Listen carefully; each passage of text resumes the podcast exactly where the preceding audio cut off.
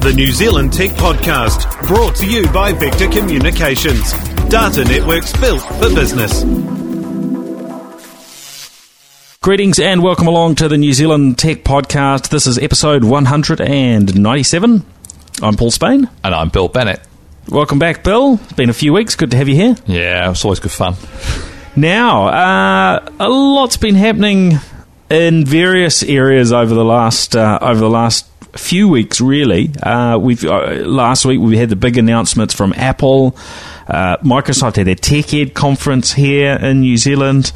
A bunch of new gadgets have arrived. So, yeah, let, let's jump in now. First up. Um, an announcement that came through today. Now, probably not very mind mind breaking, or you know, not that exciting for people, but but it is a, a, a small uh, technology improvement that uh, that will will help us in the future. Right? This uh, this that we're talking about is a new uh, version of the DisplayPort standard, and DisplayPort is the technology that joins a lot of laptops and PCs uh, through to external monitors and uh, and devices.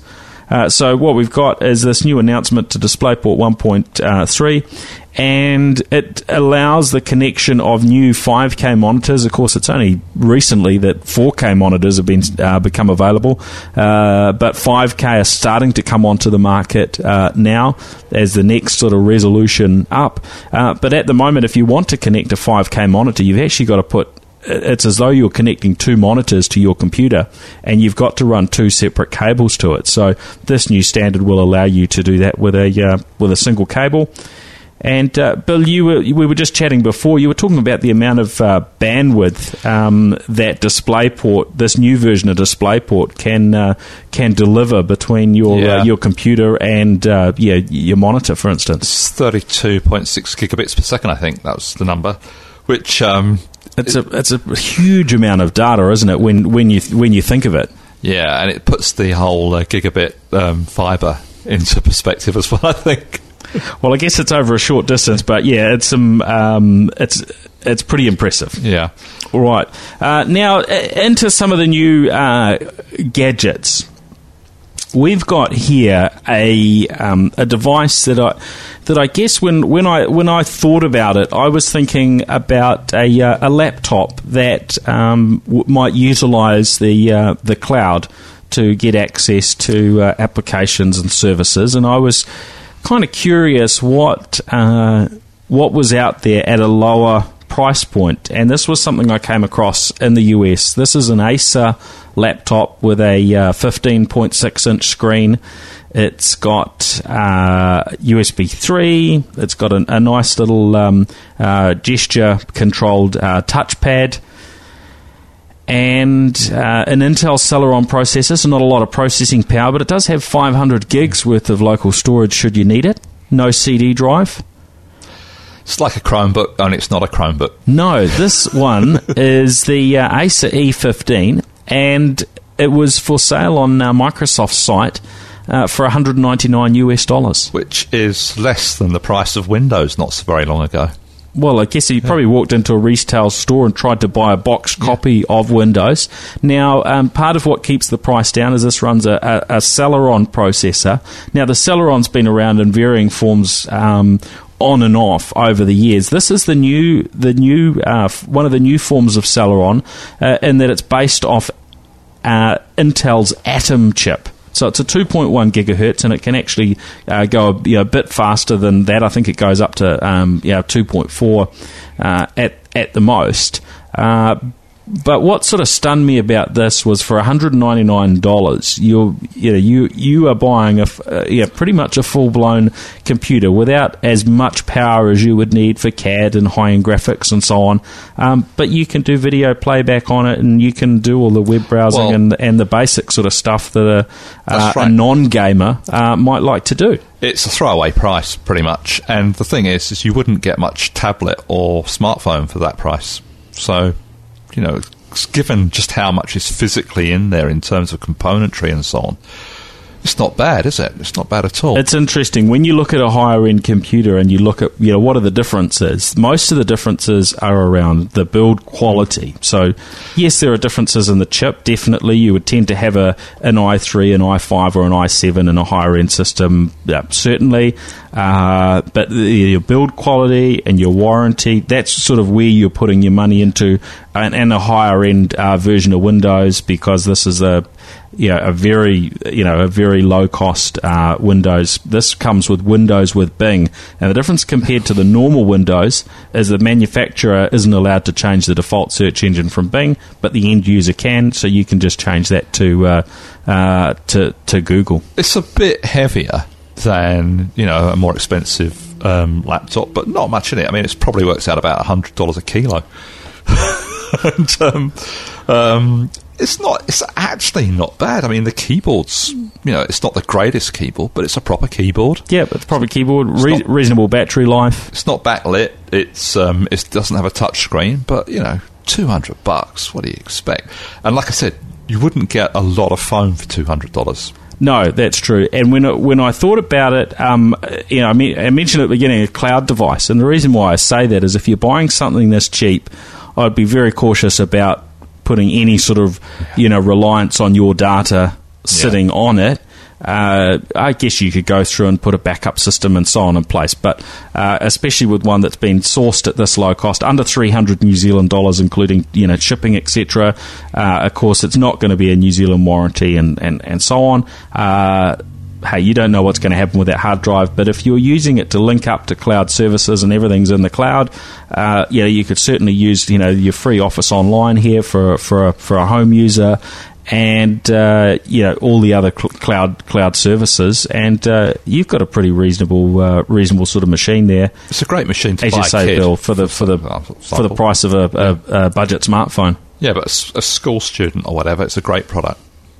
Um, So yeah, just an interesting, uh, an interesting experiment. Uh, not something that's going to be the sort of thing you would you would rely on in, in business, and of course, it doesn't have the uh, professional version of, of Windows with it. But uh, um, there are some scenarios in which a, a low cost sort of device uh, might be relevant.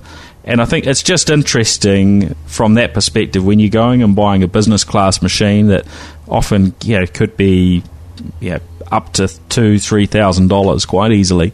Um, to think actually a lot of the key innards aren't too much different to uh, to one of these low cost uh, devices. So I, I guess it points to the future that we will continue to see the price of hardware uh, come down. And these Atom processors that uh, you know this is the Celeron processor, but it's based on the, the Atom technology from Intel, uh, are now getting to the sort of performance where they're okay for typical Yeah. everyday computing. oh, for running Office and um, and browsing and so on, it's it's plenty. for for a light user, yeah, they're fine. Yeah. Now, talking of that, we've got another device there that's based on the Atom uh, processor, and this is um, Lenovo's ThinkPad uh, Tablet 10, and this is actually quite interesting. It's got a really nice high definition screen. It's higher than Full HD. It's twelve. It's uh, twelve eighty uh, by nineteen twenty.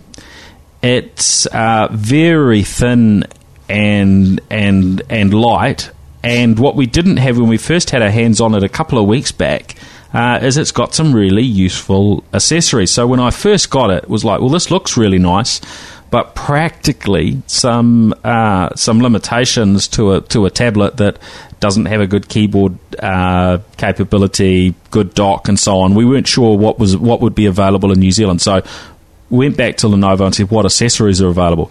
Now we've got here, um, Bill. You, we were just looking at this sort of red, um, Yeah. you know, magnetic cover that's uh, that's that's on it. It's very similar to the um, the old Apple iPad covers that you got the, those sort of folding ones, except that it's got this fold down corner thing going for it, which is actually we've got this installed wrong. We've got this back to front at the moment. If you fold down the corner, it takes a photograph. It opens the um, the camera, and when you do the folding thing, it automatically will take a photo for you. Op- well, it automatically opens the app. Yeah, then yeah, you can uh, you can pick it and take a photo. It's, Yeah. it's not nice idea, isn't Yeah, it? Just yeah. you you fold that corner away to reveal the little uh, the little uh, camera that's on the on the back, and uh, away you go. I, I actually, um, I mean, it's a nicely built thing. Um, Lenovo, we don't hear so much of them in the market, but my God, they make some nice stuff. They do make some good products. That's uh, that's for sure. Um, a really nice uh, keyboard dock, and this is different from some of the, the other ones in that it's got a proper uh, sort of docking connector to uh, to, to link it in, um, and it's quite firm, so you can use it on your on your lap if you like that laptop uh, style. And we've also got there a sort of a full blown uh, docks, a docking station. So if you wanted this to be your PC, you can have a docking station on your desk with a network cable running into it, a monitor, some you know USB, etc. Uh, and hey, this you know this this will give you that sort of full capability, and then a device that you can take out and uh, um, use in the field. And something that I haven't uh, that hasn't been the norm, but I think is about to become the norm for this type of tablet. Uh, is there's a rugged case for it which will protect it from dust and Yeah. water and dropping. Apparently, uh, and we haven't seen the New Zealand pricing yet, but apparently this is uh, around 60 US dollars in the US market. And if anyone's looked at, we, we, I know we talked about the uh, Panasonic uh, Toughbooks and Toughpads, uh, Yeah. you know, some months ago when they were releasing them, and those are, you know amazing products in terms of their waterproofness and dustproofness and and ro- overall robustness. Um, but this gives you an in between point, and you can take your uh, yeah fairly standard price tablet put it in this uh, case, and you've got something that can uh, that can much better handle the outdoors, but without spending two or three times the the price of a uh, of a standard tablet. It's good for people like tradesmen, truck drivers, and so on. Hmm. Um, yeah, it's, it's it's quite nice. We were we, we couldn't quite figure out how to get the um, tablet into it, so we think it might be that it comes pre-installed. Well, but it does look online as though you can buy it separately. Um, I, w- I, I have heard some thoughts that um, another vendor is, is offering something similar, and uh, yeah, one of the one of the rumors I heard about that is you would buy the uh, you would buy the tablet already in the case, but this appears to be available uh, separately. But in our uh, juggling around, we couldn't quite figure out how to get it uh, how to get it in there. Uh, it's got a little handle on it, which is quite normal with. Um, uh, the ToughPad, uh, you know, style uh, devices, and uh, yeah, It's not that heavy either. looks pretty good. No, the case isn't uh, isn't super heavy, and I think it's got uh, Gorilla Glass on it as well to uh, to protect the uh, the device. Um, or was that the device that had the Gorilla Glass, and that's a the device has got the Gorilla Glass. That's plastic, that's plastic one, isn't glass, it? Yeah, yeah, Actually, good, good, uh, good point there. So, uh, and then the last uh, new device we wanted to chat about is a um, a, a camera and microphone combo from uh, Logitech. Now, I'd heard about this one uh, yeah, going going back a, a, a few weeks ago now, uh, and was sort of lining up to get my hands on it once it got in the country, and have just been playing for this with this for a couple of weeks. This is from Logitech, and this is a device to make uh, video conferencing. Uh, I guess much better without having to have a five thousand dollar plus uh, video conferencing system. So this is a thirteen hundred dollar uh, device. So it's a step up from your usual uh, webcam that you might be used to having at your at your desk. Uh, but it really allows you to take a meeting room and deliver a really professional video conferencing type of experience. Uh, Which, of as course- I say, without the five thousand dollar uh, yeah video conferencing system. It's ideal for things like um, Lync or um, Skype. Um, Yep, Google Hangouts, Yeah, so so- on. Yep, and um, um, of course, with fibre going in, there's going to be a lot more of that and a lot more demand for that. Um, and you'll probably have to sort of race down to somewhere to buy one of these before the customer gets on the line to talk to your board one day. Yeah, well, and and the what I hear from uh, Logitech is these things are, are selling through, you know, pretty pretty quickly. Um, yeah, I wanted to have a good play with this over over a longer period, and uh, their comment was, uh, "Look, Paul, we'll we'll we'll, uh, we'll need that back, uh, you know, pr- pretty sharply because uh, yeah, there's a bunch of people who are trying to get their hands on these to to have a look, and I can see why. There were some nice features. Yeah. Bill, you were just pointing at the uh, the NFC logo on there. Yeah, yeah. You can you can stick your phone on that, and uh, it, what does it do? It fires up the phone. So yeah, you touch your uh, phone, and it and it can be uh, pr- probably just about any phone that uh, any smartphone that has uh, NFC capability. So I imagine this is going to work uh, also with the new iPhone uh, iPhone six and Yep. the six Plus. Uh, certainly works with the Android devices and the Windows Phone uh, devices like the Nokia. You tap it on, and your phone will automatically pair.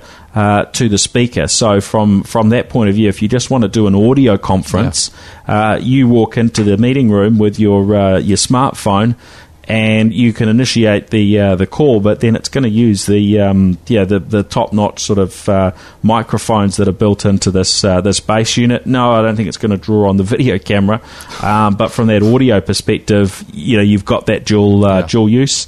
Uh, and then the the other point, and the reason why it's thirteen hundred dollars uh, isn't just all about the microphone and the speaker. It's that you've got a really top end uh, video camera, ten times optical zoom, uh, zoom, uh, tilt and swivel and so on, so you can point it around the room. Really, really, uh, yeah, uh, top top quality in, tho- in those regards.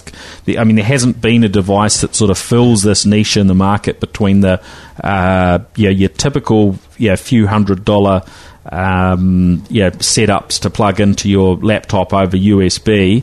And then those high-end devices that tend to uh, tend to have the full uh, video conferencing capability uh, built built into them. Logitech is um, is is really moving fast into this space as well. There's a lot of products there that um, that, that go into exactly this sort of UC kind of. The, um, yeah, the unified communications. What surprises me is that Microsoft aren't playing so heavily in this space because Lync and Skype are their products. Yeah. you would think that Microsoft, because they've got some skin in this in this particular game and the success of those products, that they would be making the best accessories for using with them because they've made webcams, they've they've made these types of devices for years and years. But they're absolutely being outgunned by Logitech here with a with with a couple of good products. There's this one, uh, the next one down, which is the uh, I think the BCC 950, Yeah. uh, which is a webcam on a stick with a nice base unit and speaker microphone. So if thirteen hundred dollars is a bit much for you, you're only going to use it once or twice a year. That that next one down is uh, is is you know is pretty reasonable. Yeah, well, Microsoft's not a devices and software company now, is it? Of course. A devices and services company now. no. You'd, yeah. Uh, well, you, yeah, you'd, you'd think they'd be playing in this, wouldn't you? But, Yeah, uh, yeah. but anyway, now there were um, a couple of shortcomings for me. Um, one was the length of the length of the cables. They could be longer. I think they're um, they're probably 15 feet, and you have to physically join. You've got a base unit that has to link up uh, back to the microphone unit, microphone speaker unit, and also to the camera. So, uh, you know, in a lot of cases, if you're building up a boardroom or a meeting room, you'd want to get this professionally sort of installed, and you may run into an issue there distance. So that's something to check. Uh, Logitech apparently are investigating making longer cables available, but nothing's hit the market. I've seen some things online to say that you can get away uh, potentially with a third party cable between the base unit and the microphone speaker, but definitely not with the camera, which is you know delivering that full high definition uh, video. But that won't be something that's supported by Logitech at, at this stage. Um, and the other very minor gripe is that the connector, the USB connector, has a mini USB on uh, on the end to the base unit rather than a micro USB, which is just an annoyance because people don't have those spare cables lying around as much because it's a, it's an old standard that uh, shouldn't be in any product launched in this in the current year. It was you know it was common three years ago. Uh, and and I think it was just an oversight on their part, but uh, yeah, a little bit disappointing. If you lose your cable, it's a little bit harder to uh, to find a spare. Oh, there's bound to be a spare one somewhere, Paul. Oh yeah. Well, around this office, there's, there, there there usually are one or two, but uh, yeah, it's always it's always much easier to find a micro USB cable Yeah. because just about everything else uh, that you purchase today works with one of them. um, but yeah, so there's not too much you can complain about. Um, the thirteen hundred dollar price point, uh, you know, it means you've got to be you've got to be doing a few of the a uh, few sort of Skype or Lync or yeah, video uh, meetings to make it worth worth your while, or it's got to be an important meeting if you're going to spend that sort of uh, that sort of money. But I think you say, Bill, you're talking about uh, fibre yeah, and yeah. and ultra fast broadband becoming uh, more and more available, especially within business environments. This has got to gonna be a be fairly natural yeah. purchase, doesn't it? Yeah, it's going to be essential. Um, if you're going to spend money getting a really good fibre install, you know, thirteen hundred dollars for one of these is not going to be a lot more, and um, you'll probably save thirteen hundred dollars on phone calls anyway. So, you know, it's good. Well, it's easy to spend a lot of money on some of these uh, audio conferencing systems, Yeah. isn't it? So, yeah. Now, uh, Microsoft uh, just just announced uh, earlier today, uh, after it being uh, already yeah reported in, in advance by uh, by by varying uh, media, that uh, they have acquired uh, Mojang, who are the uh, the makers of Minecraft. Now, yeah, this is Two billion US dollars. two and a half billion. Two, you're right, Yeah. two and a half billion. Which, of course, is peanuts to Microsoft, but it's a lot of money for a games company. It's a hell of a lot of money for a games company. But this is probably one of the top games in the world at the moment, I would imagine. It's a cult thing with a lot of people. Probably a lot of people listening here are cult Minecrafters. Certainly, a lot of kids are. Um, it's it's an interesting acquisition because people were beginning to think that perhaps Microsoft was losing interest in games. And of course, you know, you don't spend two and a half billion dollars on something that you're losing interest in. The other thing is um, that the um, I guess the idea is that it will connect Microsoft back with the um, the gaming market, the gaming community, and of course the younger people who may not be buying a lot of Microsoft stuff these days. Um, there's a couple of things in there though that and I wouldn't say they're worrying, but they're things we need to think about. One is is that the founders bailed out as part of the sale. He was pretty keen to get going from, uh, Yeah. you know, the, from what he had indicated Wasn't in, a, in a tweet yeah. previously, and uh, and he and he did a blog post about uh, about the exit as well, didn't Yeah, he? all three founders I think are out of there now, um, which is interesting. Um, the thing about Minecraft is that it's it's one of those things which is also a community. It's got that kind of community feel. It's got that kind of vaguely cultish thing going on about it. I don't mean I mean that in a good way, not a bad way. And all that nice sort of warm fuzzy stuff about it might it, there's a danger that it could go when it's taken over by a big corporation and sort of wheeled into something which gets discussed in board meetings and so on. And there's sort of you know the internal battles over where people where resources go and so on. All of that could be an issue. On the other hand, my word, it's a smart move by Microsoft, which was probably starting to lose a bit of relevance with the with the younger um, users. Um, it certainly gets the brand back in front of those guys. Yeah, it's a fascinating one. I, I think this is quite a strategic play for them. I'm not sure if you would have added up on paper that it would be very easy to see right now how they're going to get two and a half billion dollars US back in terms of returns. I don't think it's Mobile. it's- I don't think it's, mobile, it's super clear. Not Uh, developers, that- developers, developers, mobile. that's mobile, a lot mobile. of money to make on the mobile platforms. Yeah. But I think there's a there's a broader view. Microsoft want to make sure that uh, Windows 8 will, which will soon be it'll be it'll be Windows 9 will be their their, their new product uh, soon. Uh, that we're, we're getting the that they're getting the right and the best applications available within in that modern app experience and uh, also Windows Windows Phone and getting uh, getting th- those games, and that's you know one of the uh, one one of the apps that hasn't uh, hasn't been available, uh, and yeah, I'm sure yeah um, their just their broader ambitions for uh, for Xbox, which of course hasn't been the uh, hasn't been the the leading uh, you know platform from a market share perspective means that they've they've got to make some moves like this that give them a little bit more oomph within uh, within the gaming uh, community in, in various ways. And I think there are probably one or two other longer term views that they have of it. and sometimes those longer term plays work for them. Yeah. Sometimes they don't. You know, when they've gone out and spent billions on a uh, advertising company, for instance, they've you know they've, Yeah. they've lost a lot of money and had to write down some of these acquisitions quite severely. Um, so there's a level here which I believe is a gamble for them, but you know I think probably in the in the bigger scheme of it, as you say.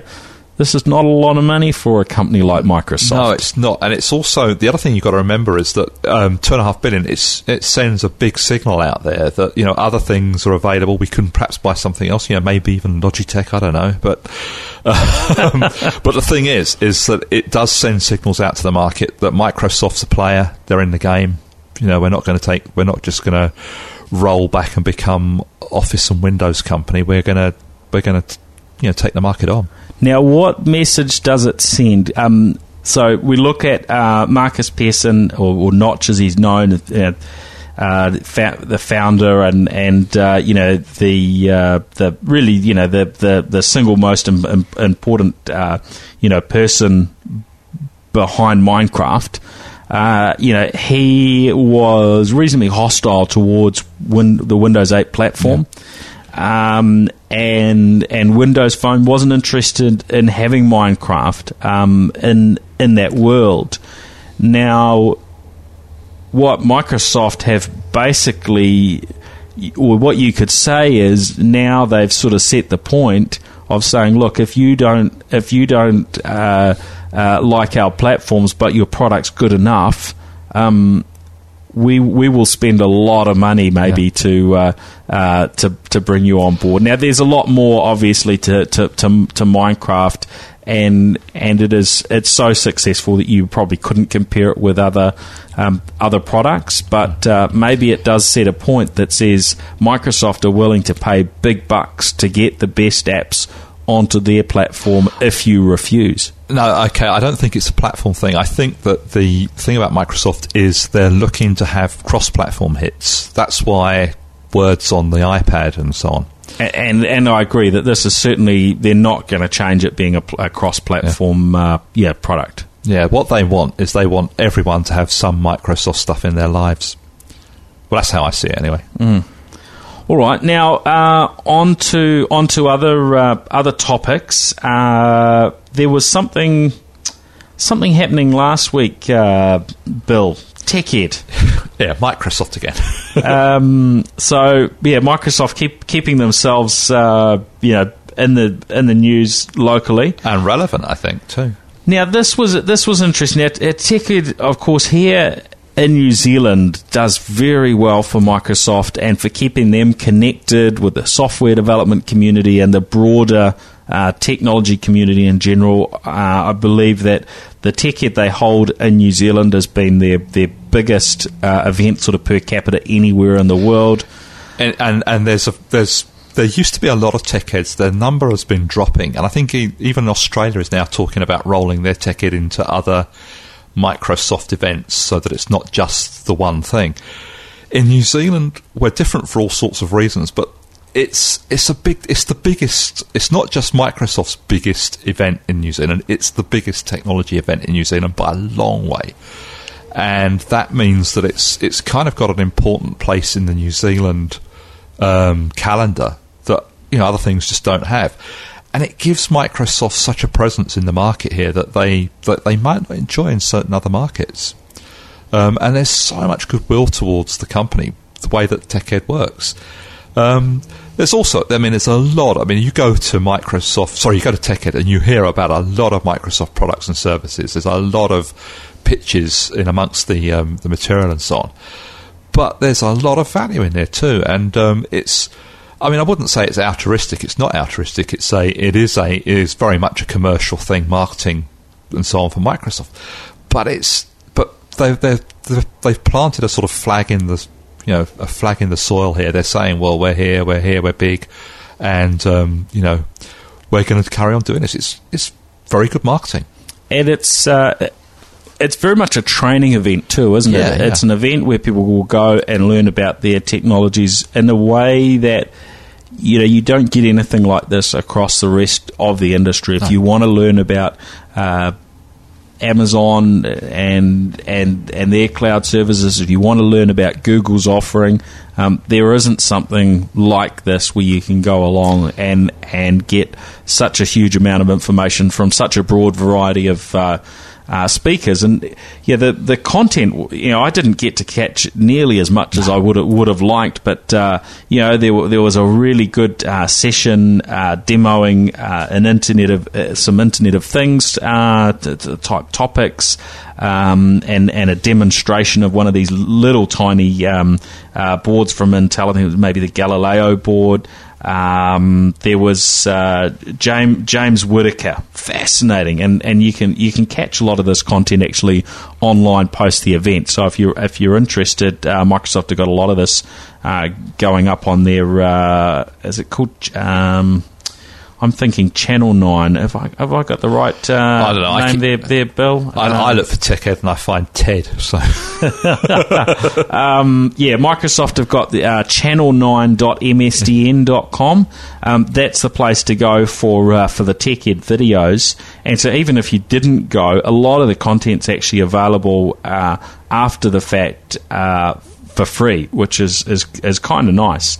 Um, so yeah, uh, James Whittaker, uh, who famously left Microsoft for Google, uh, got quite fed up with Google um, in in light of where they went with with Google Plus. And then when he came back to Microsoft, wrote, wrote, wrote a um, uh, an article or a blog post online that, that ended up sort of spreading virally about uh, uh, why he was over Google and had, had come back to Microsoft. Um, but but a fascinating uh, communicator, and he was sort of talking on on the future of, of software and how it's just too dumb today, and how uh, things should be much much smarter. Uh, for instance, if you're uh, if you're inside email and you're reading an email that's, uh, and, you know, you've got an email that's saying, hey, you should come to this event and look, this band's playing and it's at you know this location it's on that instead of you having to go out to the browser to sort of research this and have a listen to the music and mm. you know look it all up that actually your software should be smart enough to pull all that stuff in and give you you know access to some details about the venue some details about the band and bits and pieces or whatever the circumstances if you're a coder and you're working away in your in your uh, your development environment and you're trying to write some code for a particular thing, that it should be smart enough to say, hey, actually, somebody's already written that. It's up here why don't you why don't you use that? Yeah. Uh, that's that sort of thing, which uh, yeah, I've, I found quite fascinating. So in my in my line of work, that's called plagiarism.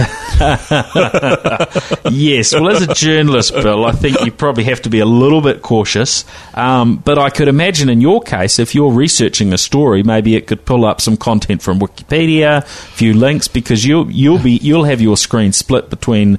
Uh, well, this is certainly what I what I'm doing when I'm researching. I'm browsing the web for a whole bunch of stories and content, and and uh, you know, I'm doing that research while I'm typing in Word. So if all of that could actually sort of yeah. intelligently happen, and it was going out and doing the research on my behalf, I'd actually be quite interested in uh, you know something that did some of that uh, yeah some of that lifting for me. But I think I'd be out of a job. The, uh, the, um, but no, I, I actually I, that's not how I work. I do my research and then I just clear everything, go for a blank screen, and, right, and right, yeah, okay, all right. Um, well, well, you're the you're the pro in this, so um, so that's that's fine. Um, in terms of the also just looking at the broadness of who was speaking, um, Michelle Dickinson, um, Nano Girl, Nano Girl. Yeah.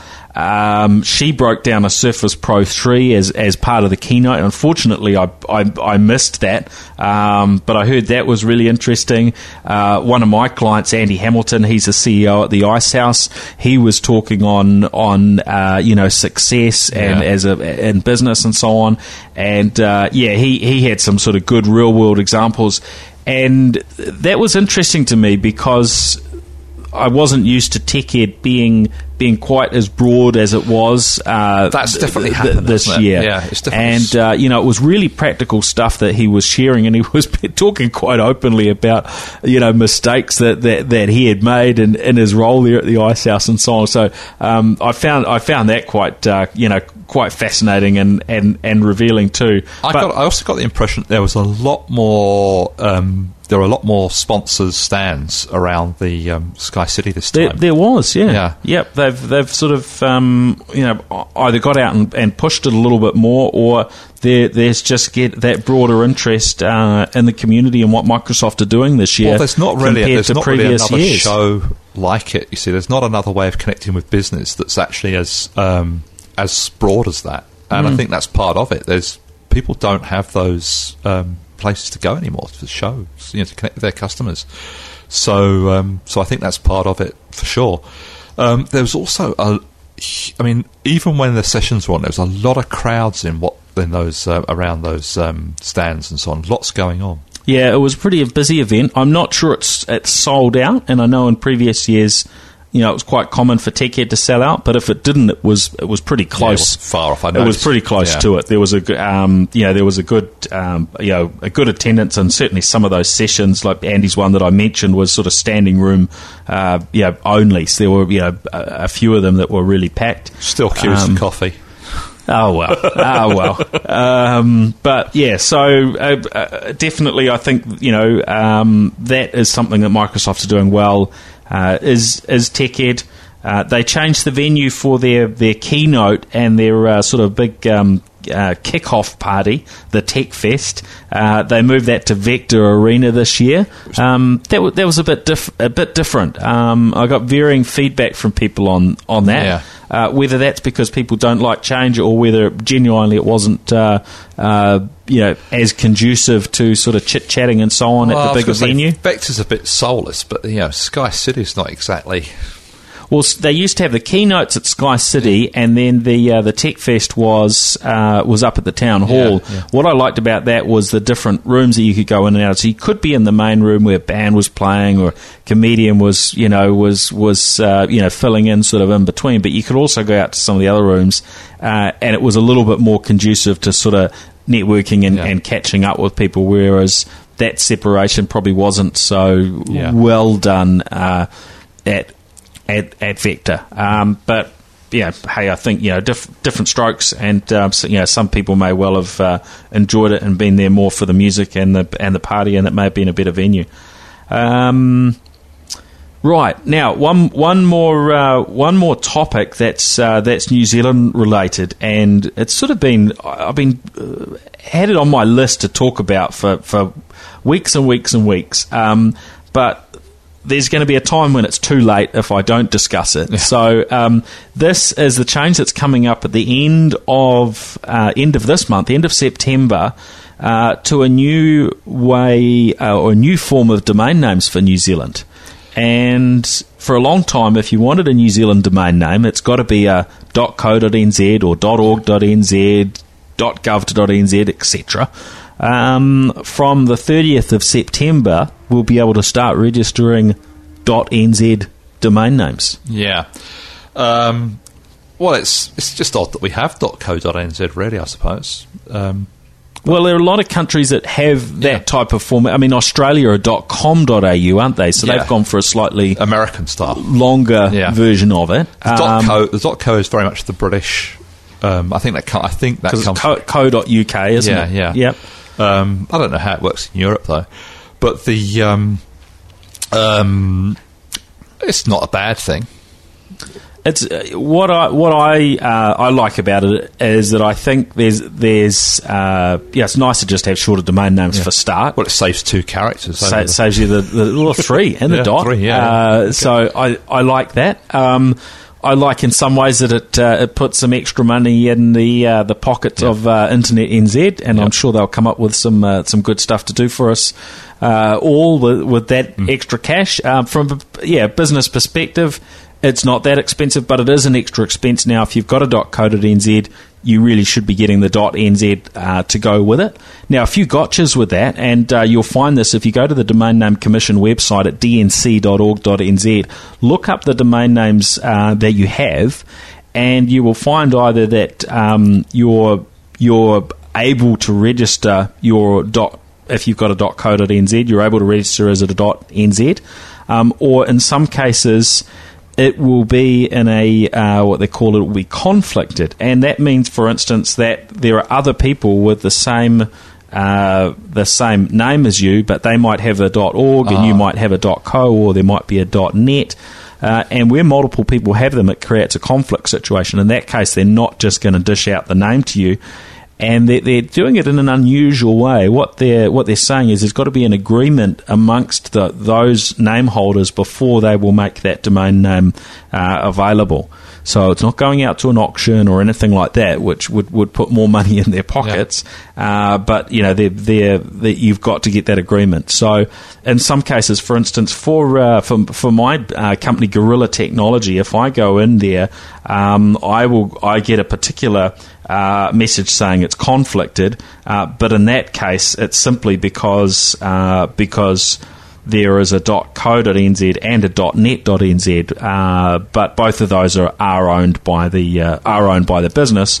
So the conflict is a pretty easy one for uh, uh for you know the company to, to, to put its uh, yeah to, to to agree to. But if that was a completely different party, then you get into a bit of yeah. a challenge, and you may not be able to get your name. Um, there's a window of time uh, through until early 2015 in which you've got uh, to be able to then pick up those names, and then uh, they things will open up, uh, yeah, more more broadly for uh, uh, for those existing names if you don't take advantage of. Um, your priority registration, which will be the case if, if no one else has the uh, has the name. Okay. Well, you're going to get you're to get uh, billbennett.nz. I think I will. I think I will. Yeah. yeah. Um, so, I mean, I th- I think this is something where you know businesses will want to look at it. Probably uh, change over their default email to to a dot nz. I, was, I think it looks a little bit more premium, doesn't it? Yeah, I was thinking exactly that. I was thinking hmm, maybe drop the dot co as well. I don't know. Yeah, I think there would be something over time, wouldn't yeah. it? Where as as long as you, I mean, I guess you've got an issue with dropping the dot .co, especially if you do it too soon, uh, because people could still be emailing that address, and people might still be going to that website, but there are some processes you go you can go through to transition across. The other thing about dropping the .co is would you want somebody else to buy let's say there's another Bill Bennett somewhere in New Zealand, Bill. There are. uh, to buy billbennett.co.nz yeah. and sort of to to yeah. own that. So, okay, so there, there, are some reasons individuals and businesses might well keep both, and certainly if they're a business of scale, yeah. I think they absolutely would naturally. In the same way, uh, some have registered a dot .net and, and other domains and dot .coms and so on as well. But I, I wonder if there are um, search engine implications for that.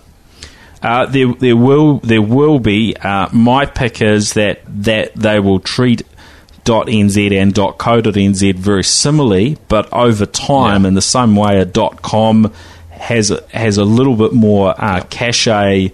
Uh, generally, Google will probably do the same with a .nz.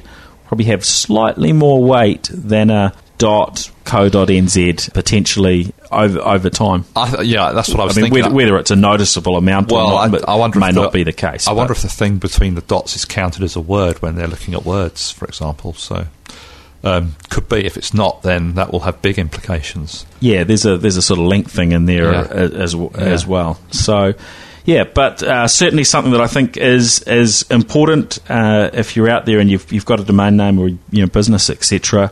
Uh, I'm, I'm sure you'll be getting a notification from your domain provider, but it's it's something that I've been speaking uh, to the businesses that I work with uh, about giving them a heads up and uh, and working out a sort of a, a, plan for how to make best use of it. And you know, part of it falls under that uh, search engine optimization yeah. Uh, strategy. If you're going to move across to it, part of it is, is, how you're going to handle it from a, an email perspective uh, and so on. And of course, some people have their uh, their real domain names tied into a Windows domain within their network. That can add a bit of complexity. So it, it's not necessarily a, a, trivial thing just to, uh, well, to flick was, the switch, is it? Yeah, no. I was thinking my email goes through um, Google Apps, and I think that's been grandfathered. I don't think you can. Um, I don't think you can change that now without paying. Oh, if you're on one of the free free yeah. accounts, whether you can add a new domain yeah. name into your existing account. I don't think you can. So I think that's I'm stuck with that. I think for for now anyway. For for a little while. Yeah. Yeah. Yeah.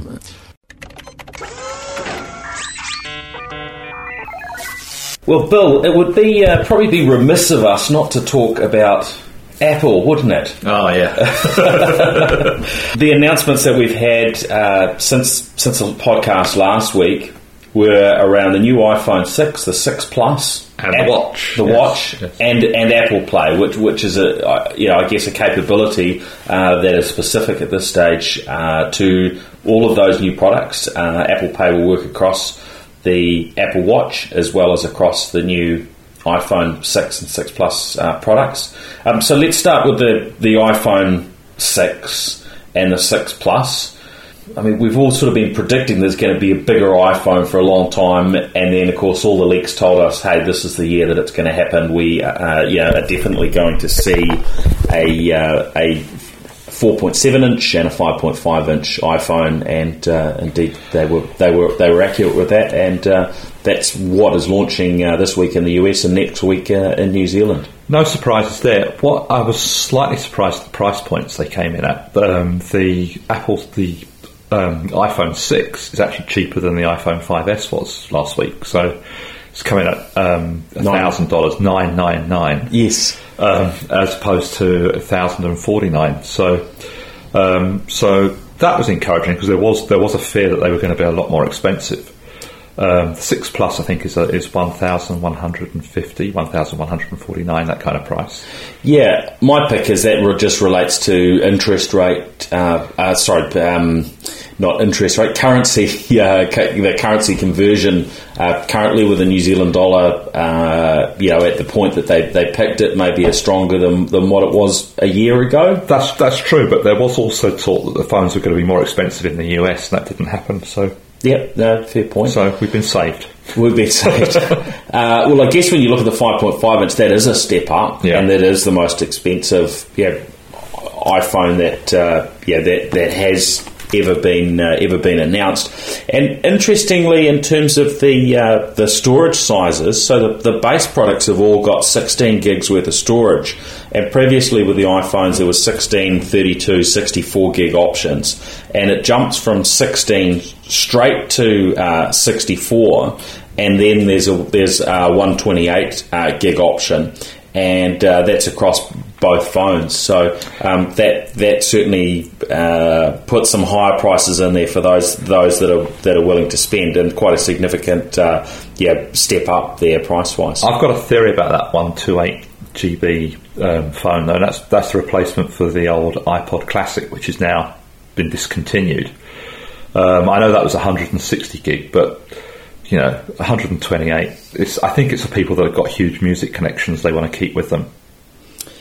I yeah, well, that's that's certainly uh, an audience, and you know, w- we often, um, and you know, I'm not within this camp, but I've often heard from people that have that have got uh, an older iPod with, with lots of storage, and you know, we previously had, of course, the iPods with a uh, you know a small hard drive within them, and uh, yeah, that was a, a, a sort of a gating factor for them not wanting to get rid of their uh, get rid of their old old iPod, right? Yeah, So- me too. I'm one of them. oh, okay. So yeah, so so having that larger size uh, bring, brings it all together uh, in one product, really, doesn't it? Yeah, yeah.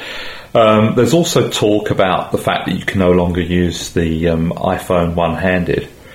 I'm not sure that's a big deal. Well, that was, I guess, the point before from Apple was saying why they were sticking to the four-inch screen was that you could reach your finger, uh, uh, you know, right to every point of your screen, holding it in one hand.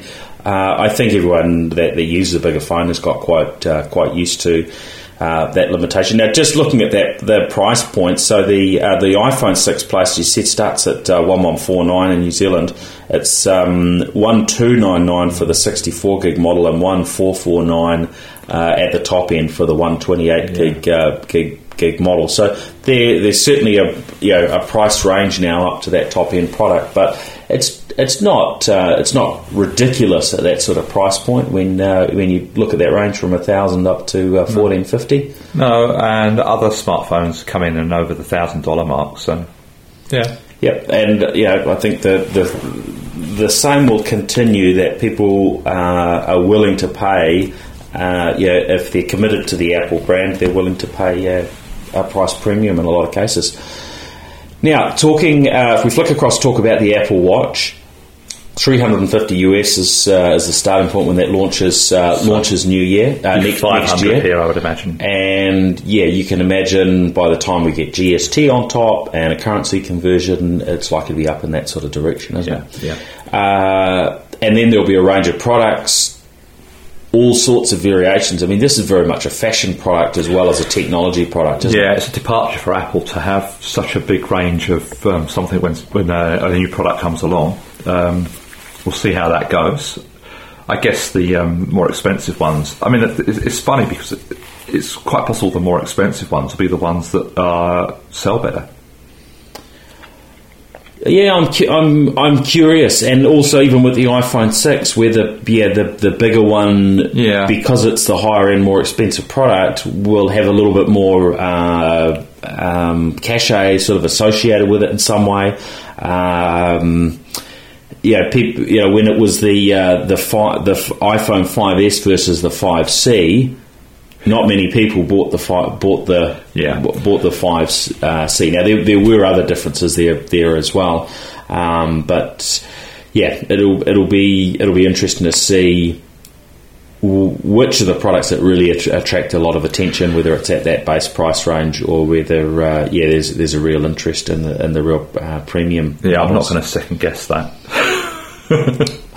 Um, I, I mean, I would tend to think the the base price point would probably be your, your broader adoption, um, but hey, you, we can't really know. Um, and I mean, in, in terms of uh, the the Apple the Apple Watch. Uh, any sort of predictions from your perspective in, in terms of how this is going to fly, how it's going to be adopted? Because this is very much sort of a, a version one product Yeah, uh, for, for Apple, and often with these products, it can take uh, you know a couple of generations before uh, they really land in a, in a good sweet spot, and and the you know broad adoption starts Yeah. happening. I think I think you're right. Um, smartphones haven't really taken off. I think the um, um, sales internationally have actually been disappointing for the people that have already had them, like very disappointing, in fact, in some cases.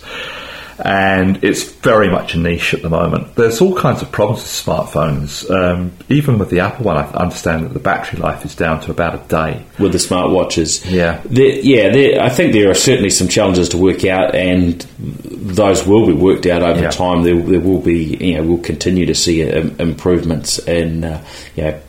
The, the battery capabilities and uh, some of those health monitoring features, which are, are often what makes a, a smartwatch uh, stand out. So, For, for me, I think it's the, the battery life has to be longer than a day before I'm going to put my money in my pocket. well, I think Get my money out of my pocket, right? if if it's not, we need the sort of uh, you know wireless wireless charging uh, bowls that have been uh, you know touted by uh, powered by proxy, isn't it? Yeah, yeah. Uh, where you you know you can drop all your, your phone and your watch and so on in a bowl overnight, and uh, and they just charge. That's a sort of thing that I think will will certainly uh, help. Uh, because the, the the watches aren't you know they're not that easy to uh, to, to charge at the moment. No, they're not. And the other thing is, is that, I mean, hopefully developers are going to start working on these things and coming up with some cool stuff. But to date, most of the apps I've seen, none of them, none of the apps really thrill me.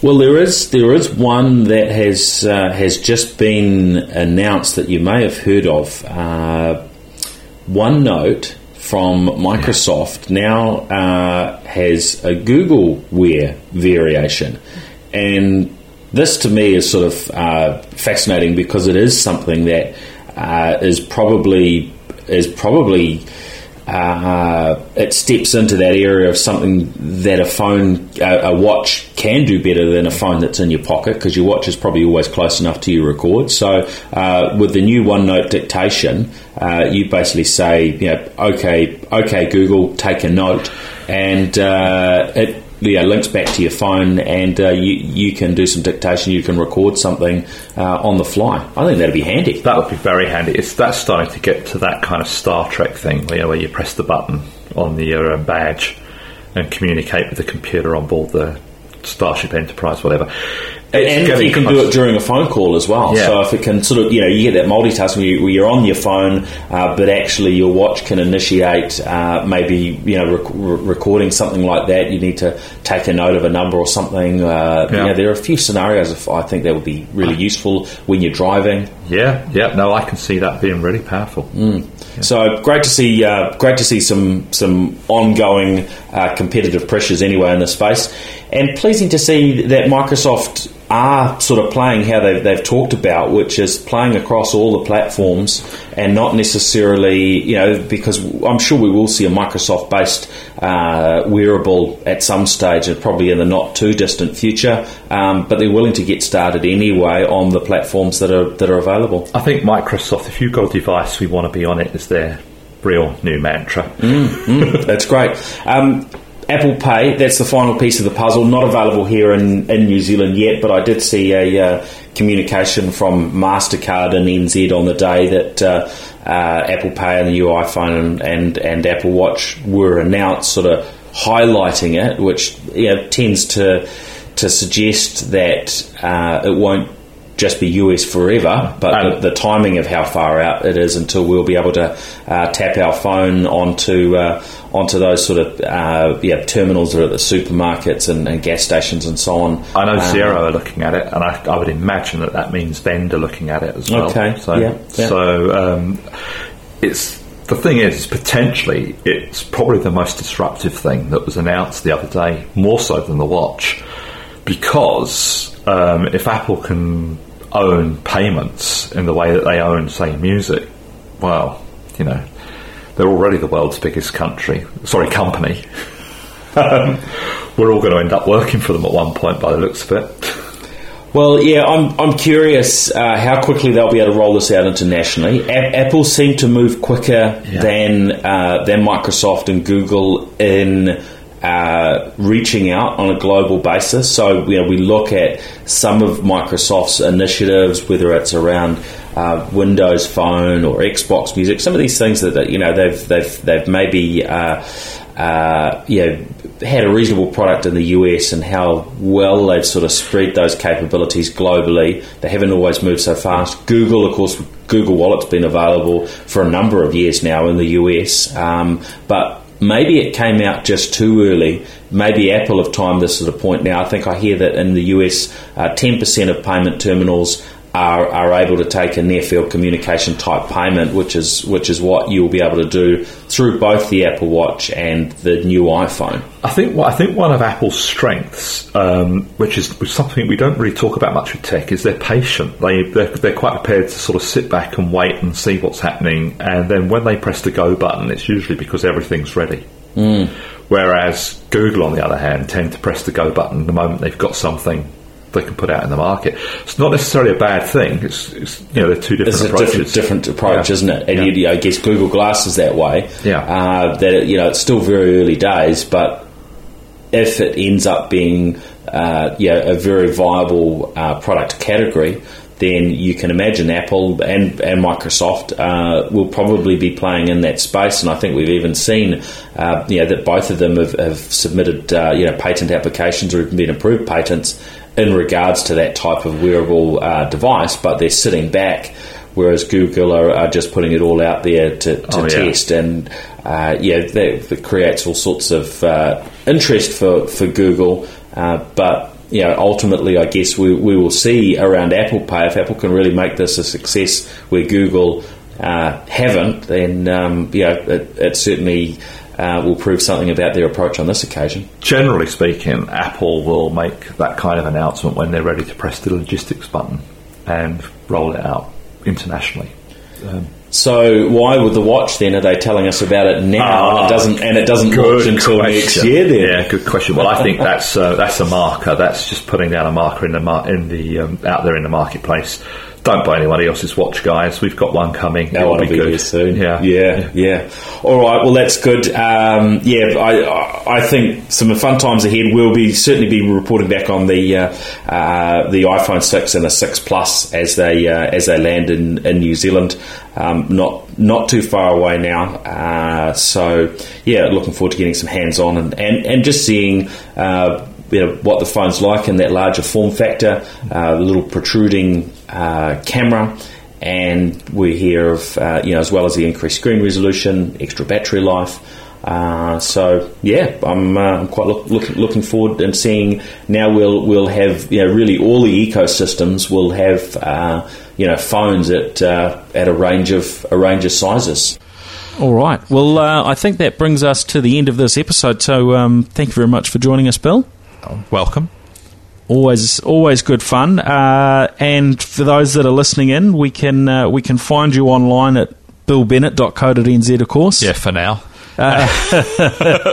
and uh, Bill Bennett NZ on Twitter, which I suppose will become more valuable once the names change. Right, because yeah. uh, that will line up very closely yeah. to your new billbennett.nz domain name. That's what I was thinking, yeah. Yeah, very, very yeah. nice. Yeah. Yep, uh, and you can find me on Twitter at Paul Spain, and uh, and NZ Tech Podcast, of course, is also on Twitter, uh, various social networks, and at nztechpodcast.com. Uh, so thanks everyone for uh, for listening in, and we'll catch you next week on the next episode. See ya. Cheers. The New Zealand Tech Podcast, brought to you by Vector Communications. Data networks built for business.